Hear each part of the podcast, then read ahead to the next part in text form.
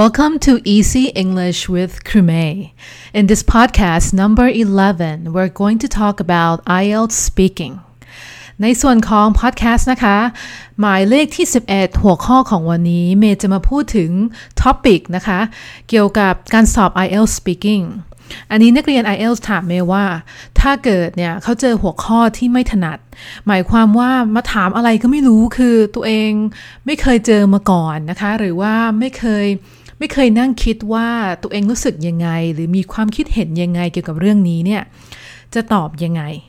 นะตามประสบการณ์ของเมย์เองนะคะ ตอนที่เมย์ไปลองสอบเนี่ยสิ่งที่เขาถามเมย์เนี่ยเขาถามมาว่า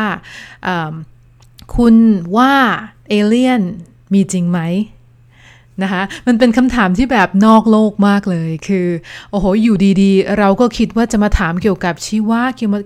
จะถามเกี่ยวกับการชอบไปเที่ยวที่ไหนอะไรคำถามที่มันแบบเบสิกพื้นๆใช่ไหมแต่พอมาเจอเอเลี่ยนเนี่ยก็แบบเออเฮ้ยนะก็ตามของเมย์เนี่ยเมย์ก็ไม่ใช่เป็นคนที่สนใจเรื่องของเอเลี่ยนมากมาย ใช่ไหมคะ บางทีก็ดูเรื่องสารคดี UFO แต่ว่าแต่ก็ไม่ได้มาแบบเข้ากลุ่ม UFO แล้วก็มานั่งคุยกันว่าวันนี้เห็นอะไรบ้างนะเมย์ก็บอกไปว่าโอเคตามลักษณะของที่เมย์ไปดูหนังมานะคะ หรือไปดูสารคดีมาเนี่ย เมย์มีความคิดเห็นแบบนี้แบบนี้นะ ดังนั้นมันที่สำคัญมากเลยนะคะ เวลาที่นักเรียนเจอหัวข้อที่ไม่คุ้นเคยอะอย่างเมย์เจอเรื่องของหัวข้อเอเลี่ยนเนี่ยนักเรียนทำได้ 2 แบบนะคะ แบบแรกนะก็คือบอกเขานะคะว่าเนี่ยเป็น topic ที่ไม่เคยคิดเรื่องนี้มาก่อนนะ ก็คือยอมรับอะนะคะ แต่อย่าหยุดแค่นี้ นักเรียนต้องพยายามที่จะ พูดถึงนะคะความคิดเห็นของตัวเอง หรือประสบการณ์ของเพื่อนๆ หรือคนที่รู้จักนะคะที่เกี่ยวกับเรื่องนี้ สิ่งที่สองนะคะก็คือถ้านึกไม่ออกจริงๆเนี่ยไม่คือเจอเพื่อนๆสถานการณ์ของคนอื่นๆ แล้วมันไม่ไม่คล้ายกับคำถามที่เขาเอามาให้เนี่ยนักเรียนก็แต่งเรื่องขึ้นมาเลยนะแต่งเรื่องขึ้นมาเลยค่ะ เพราะว่า ในการสอบ IELTS เนี่ยเขาไม่ได้ทดสอบว่าสิ่งที่คุณพูดเนี่ยมันถูกต้องหรือไม่ นักเรียนอาจจะแต่งเรื่องว่าอ๋อเนี่ยตัวเองเคยไปเจอประสบการณ์เรื่องนี้มาก่อน ที่จังหวัดโน่น ตรงนี้เห็น UFO ประมาณ 2 อัน อะไรแบบเนี้ยก็พูดมาเลยนะคะ ไม่ต้องกลัวว่าคนสัมภาษณ์เราเนี่ยเขาจะเชื่อหรือไม่เชื่อในสิ่งที่เราพูด เพราะคนที่สัมภาษณ์เราเนี่ยเขามีหน้าที่อยู่หน้าที่เดียวนะคะ นั่นก็คือ ถามคำถามและจับเวลาของเรา เท่านั้นเองนะแล้วคนที่ตรวจนะคะตรวจบทพูดของเราเนี่ยบทการสัมภาษณ์ของเราเนี่ยเขาก็ไม่ได้มานั่งให้คะแนนว่าสิ่งที่นักเรียนพูดเนี่ยมันมันเวอร์หรือมันไม่ถูกหรือว่ามันเป็นไปไม่ได้หรือยังไงเขาแค่มาดูว่า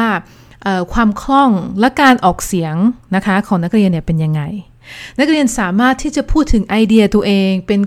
เป็นลำดับเป็นขั้นตอนสามารถเล่าเรื่องต่างๆเนี่ยได้แบบลื่นไหมนะคะเขาดูแค่นี้เท่านั้น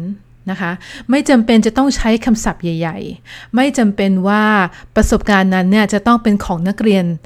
เป็นจริง 100%นะพอถ้ามาเทียบกันนะคะ ถ้าเป็นคำถามเกี่ยวกับเรื่องของเอเลี่ยนเนี่ยมี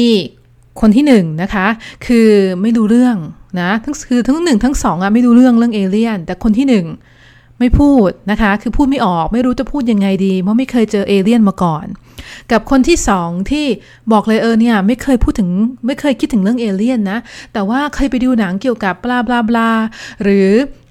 เคยดูสารคดีตรงนี้หรือไปแต่งเรื่องมาว่าอ๋อมี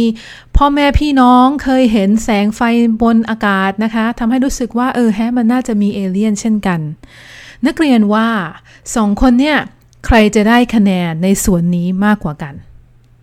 ก็ต้องเป็นคนที่สองใช่ไหมคะ เพราะว่าคนที่หนึ่งเนี่ยไม่ให้ข้อมูลอะไรเลย อย่าลืมนะคะว่าการสอบ IELTS speaking เนี่ยมันเป็นการสอบ วัดความสามารถในการพูดภาษาอังกฤษ ถ้านักเรียนไม่พูดนะคะ นักเรียนกลัวว่าข้อมูลตัวเองที่พูดมาเป็นเท็จเนี่ยเขาจะตรวจได้ยังไงนะคะ ว่านักเรียนพูดได้หรือไม่ได้ เขาต้องการแค่เนี่ยนักเรียนพูดได้หรือไม่ได้เท่านั้นนะคะ ดังนั้นเนี่ยในส่วนของหัวข้อเนี่ยนักเรียนส่วนใหญ่จะกังวลเรื่องของ part สองพอ part สองเนี่ยเขาจะเอาหัวข้อแปลกๆมามาถามนะ โดย 90%นะคะนักเรียนจะเจอคำถามที่ได้ทวนมาในคอร์สของ IELTS at Home แต่จะมีบางทีที่แบบสไตล์เมย์ที่ฟลุกไปเจอเรื่องของเอเลี่ยนเนี่ย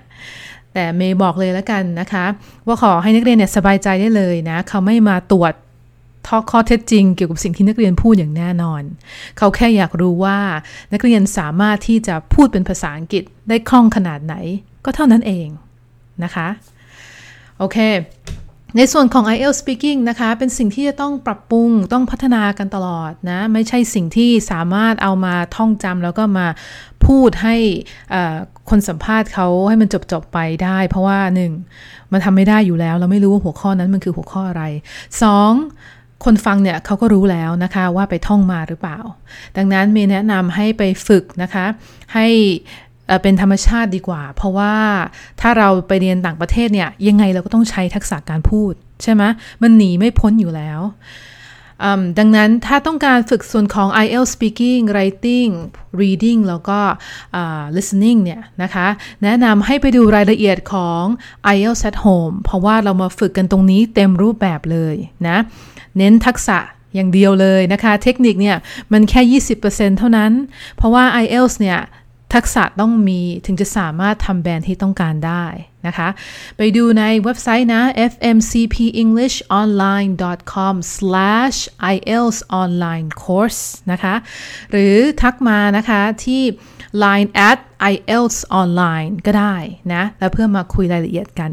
เดี๋ยวไปเจอกันในพอดแคสต์ต่อไปนะคะ สวัสดีค่ะ